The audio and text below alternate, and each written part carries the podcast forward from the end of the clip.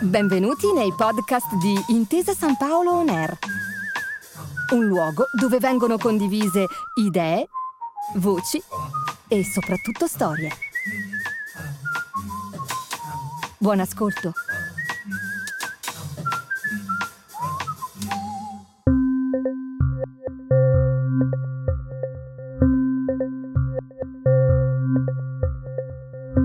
148.979 abitanti, 76 metri sul livello del mare e una posizione strategica nel cuore del Tavoliere delle Puglie, una delle zone più visitate e ammirate di tutto lo stivale, un luogo in cui la mano dell'essere umano iniziò ad imporsi già a partire dal Neolitico, perché la particolare posizione geografica, proprio al centro nevralgico dell'idrologia locale, lo rendeva fertile e ambito. Il nome stesso di Foggia, dal latino fovea, infatti, starebbe ad indicare proprio una fossa, una pozza nella quale defluiscono tutti i fiumi provenienti dalle colline circostanti, donando ai suoi cittadini prosperità e abbondanti coltivazioni. La chiesa della Dolorata, il pozzo di Federico II, il barocco pugliese, Zdenek Zeman, la cattedrale del XII secolo, l'icona vetere, il dialetto pugliese, la Madonna dei Sette Veri, il latte di mandorla, la muscisca, il cavallo, la via della transumanza. E ovviamente il Foggia Calcio. Il nostro viaggio alla scoperta delle province del calcio italiano oggi ci porta a Foggia,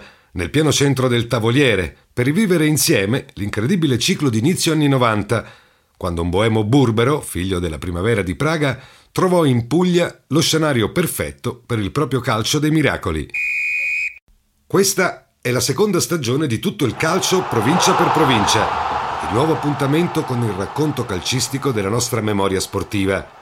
Un mosaico dove pezzo dopo pezzo andremo a ricostruire la geografia pallonara d'Italia, alla riscoperta delle nostre unicità locali. Tutto il mondo è paese e allora tutto il nostro, di paese, diventa provincia per sottolineare ancora una volta il senso di appartenenza unico che solo alle nostre latitudini, grazie al calcio, alla cultura e alla gastronomia, diventa anche un lascito culturale. Una stagione inedita, nuova, nella quale andare a ricercare le storie nella storia, i piccoli grandi dettagli che hanno reso eterna una stagione speciale. Da nord a sud, dal mare alla campagna, dalle Alpi alle isole, tra le centinaia di modi in cui è possibile raccontare l'Italia, abbiamo scelto questo. Fatto di pallone, fatto di passione e fatto di ricordi. Benvenuto Bomber! Fu così che nell'estate del 1989 il fresco allenatore del Foggia, Zdenek Zeman, salutò davanti a tutta la squadra il nuovo acquisto per il suo attacco, portatogli in dote dal presidentissimo Pasquale Casillo. Il tono di Zdenek è inconfondibile, sempre lo stesso. Il suo timbro, grave e raschiato, costruito grazie a pacchetti di sigarette consumati come se fossero patatine, lo fa assomigliare più a un divo del rock che non ad un allenatore di calcio. Il suo registro linguistico poi è molto ricco e colorito, soprattutto se si considera che quell'uomo alto e affascinante non è nato nel nostro paese. È sempre difficile dare un'età precisa a Zeman, lo sarà per tutto il corso della sua carriera, in parte perché il suo stile non cambierà mai, né nei modi né nella sostanza. Un uomo sempre pronto a remare in direzione ostinata e contraria, per nulla impaurito dalle grandezze del potere costituito, e in parte perché il suo calcio, a differenza di quello di tutti gli altri, non sarebbe mai invecchiato. Quello del Boemo è il calcio dei sogni, senza se e senza ma. Il suo è il nome che divide, che agita le folle, che fa pregustare goleade, fatte e subite. Il suo è il solo nome che ti garantirà gli spalti pieni, l'amore della gente e giovani talenti sconosciuti pronti ad esplodere e a farti innamorare. Per questo parlare del Foggia, di inizio anni 90, significa per forza parlare di Zemanlandia. Il benvenuto bomber, di inizio racconto dunque, era indirizzato ad un incredulo Giuseppe, per tutti Beppe Signori, un giovane attaccante, o per meglio dire fantasista, che per la bellezza di un miliardo e mezzo di vecchie lire si era trasferito dalla placida Piacenza a Foggia, piazza storicamente infuocata e tracimante di passione. Il più stupito di tutti fu proprio Beppe Signori, che di gol non ne aveva mai fatti tanti, cinque, nell'ultima stagione in Serie B su a Piacenza, e che deve aver pensato ad un fraintendimento quando, sorridendo, l'allenatore boemo lo apostrofò come sicuro cannoniere pronto a portare il Foggia in Serie A.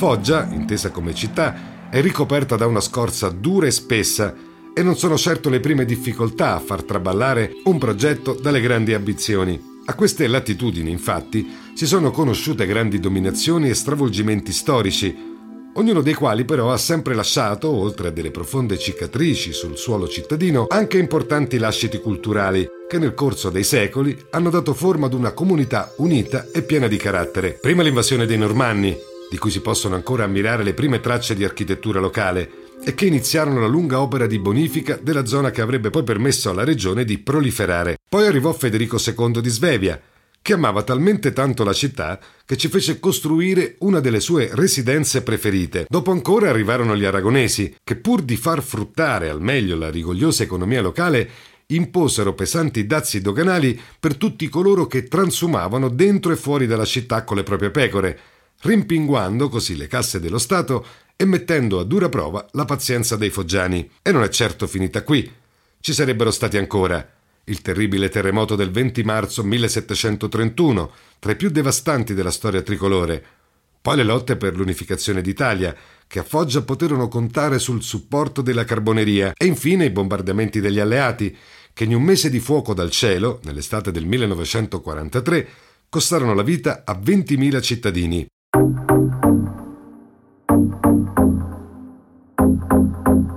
Insomma, Foggia è un manufatto storico, quasi un essere vivente, pieno di arte e architettura che con resilienza è sopravvissuta all'incedere del tempo, alle dominazioni straniere e alle guerre, assumendo oggi quell'immagine unica che la rende un tutt'uno con i propri cittadini. Un simbolismo potente, rappresentato forse al meglio dalla chiesa della Beata Maria Vergine Assunta in Cielo, detta più semplicemente la cattedrale, e che nella sua facciata racconta una storia, una storia di millenni di cambiamenti, ricostruzioni, in cui il tempo, come uno scultore che invecchia bene nel corso dei secoli, dona al marmo una forma sempre nuova. Non stupisce dunque che anche il calcio a Foggia sia un affare di cuore e di idee, di visioni e di resistenza, in un calderone emotivo che diventa ribollente di passione quando tra gli uomini in campo e quelli sugli spalti si crea la tempesta perfetta. Zdenek Zeman era, come dicono gli americani, l'uomo giusto per il lavoro.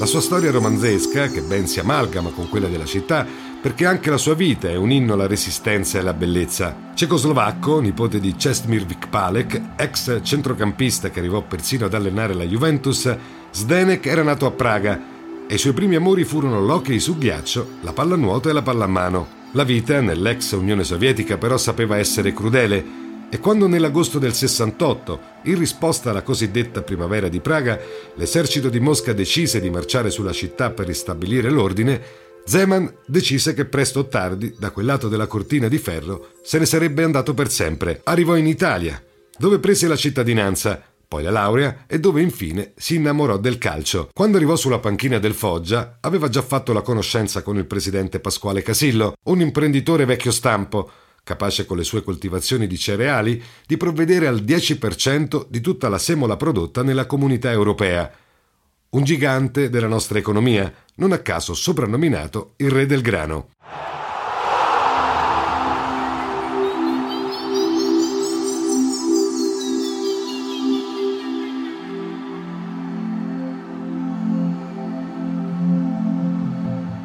Zeman infatti aveva già fatto un veloce passaggio sulla panchina rossonera nel 1986 in C1 salvo però venire esonerato dopo un pesante 0 a 5 in casa del Cosenza. Tre anni più tardi eccolo tornare alla guida dei Satanelli, che nel frattempo erano saliti fino alla Serie B, ed è proprio lì che scatta l'amore. È lì che nasce una delle storie più belle del nostro calcio di provincia.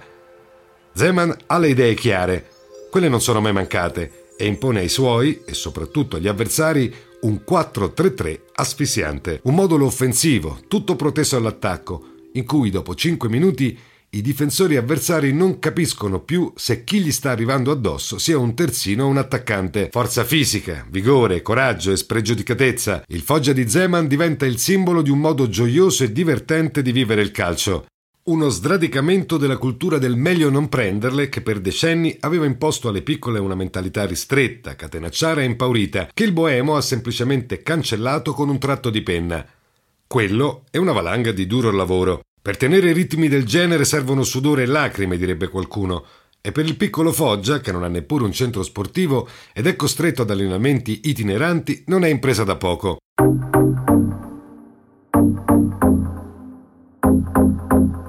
Ma quando la forza di una visione è trascinante, tutti ti seguono e le durissime sedute di allenamento di Zeman, con anche i famigerati gradoni, una serie infinita di corse su e giù dalle tribune dello stadio, trasformano un gruppo di giovani promesse sconosciute in futuri campioni. Beppe Signori, il bomber inconsapevole di inizio storia esplode, e con lui anche Roberto Rambaudi, ala dallo scatto bruciante, e Ciccio Baiano, uomo di Napoli, attaccante veloce e furbo, che completò un tridente da sogno. Signori Rambaudi Baiano, come una filastrocca, diventarono il simbolo di un modo di vivere il calcio, della spensieratezza che si libera grazie ai chilometri di fatica, degli automatismi della squadra talmente oliati da permettere ai campioni i propri guizzi di talento indisciplinato. Lombardo Signori, Piemontese Rambaudi e Campano Baiano, per un mix di dialetti che diventò una lingua universale di bellezza nel cuore del tavoliere delle Puglie, in una squadra che assunse a seconda squadra preferita di tutti i tifosi italiani. Prima il dominio in Serie B, con una promozione guadagnata a suon di gol, ben 67, almeno 15 in più di ogni altra concorrente, di cui addirittura 48 a firma congiunta del Tridente delle Meraviglie, e poi con la storica cavalcata in Serie A della stagione successiva. Zemanlandia portò il bel gioco e la filosofia del gol sui campi della massima serie per ben tre stagioni, raccogliendo due noni posti, un undicesimo posto e sfiorando persino un ingresso in Coppa UEFA perso solo all'ultima giornata contro il Napoli. Ma la gioia più grande, per Zema stesso e per tutta Foggia, è forse quella della prima stagione in Serie A, quella in cui tutti i bookmakers davano per scontata la retrocessione dei Satanelli e nella quale invece i rossoneri finirono addirittura con il secondo miglior attacco di tutta la Serie A, dietro solo al Milan campione.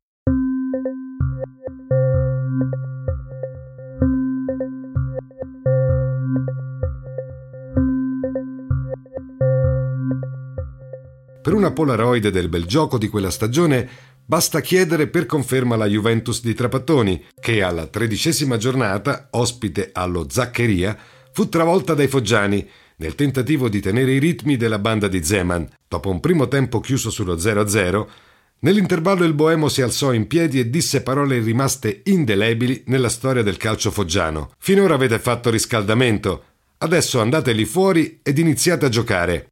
Finì 2-1 per i pugliesi con reti di Bresciani e Mandelli. Un risultato netto, ma non netto quanto al gioco espresso, che piegò l'aristocrazia juventina ben oltre il tabellino finale. Potremmo dire che il rinascimento foggiano sia riassumibile proprio in quei 90 minuti. Una città dalla scorza dura e dalla storia lunga che si innamorò di un tecnico che veniva dall'est e che del potere precostituito ebbe sempre a fregarsene per bene. Un uomo schietto, affascinante, che costruì una squadra da sogno credendo nel giovane talento e che ricordò a tutti, con la maglia del Foggia, che il calcio è prima di tutto un gioco, il gioco più bello del mondo. Questo è tutto il calcio provincia per provincia, il nostro viaggio calcistico per le strade d'Italia. Nessuna autostrada e niente pedaggi, solo ed esclusivamente strade provinciali. Alla prossima! Grazie per aver ascoltato i podcast di Intesa San Paolo On Air. Al prossimo episodio.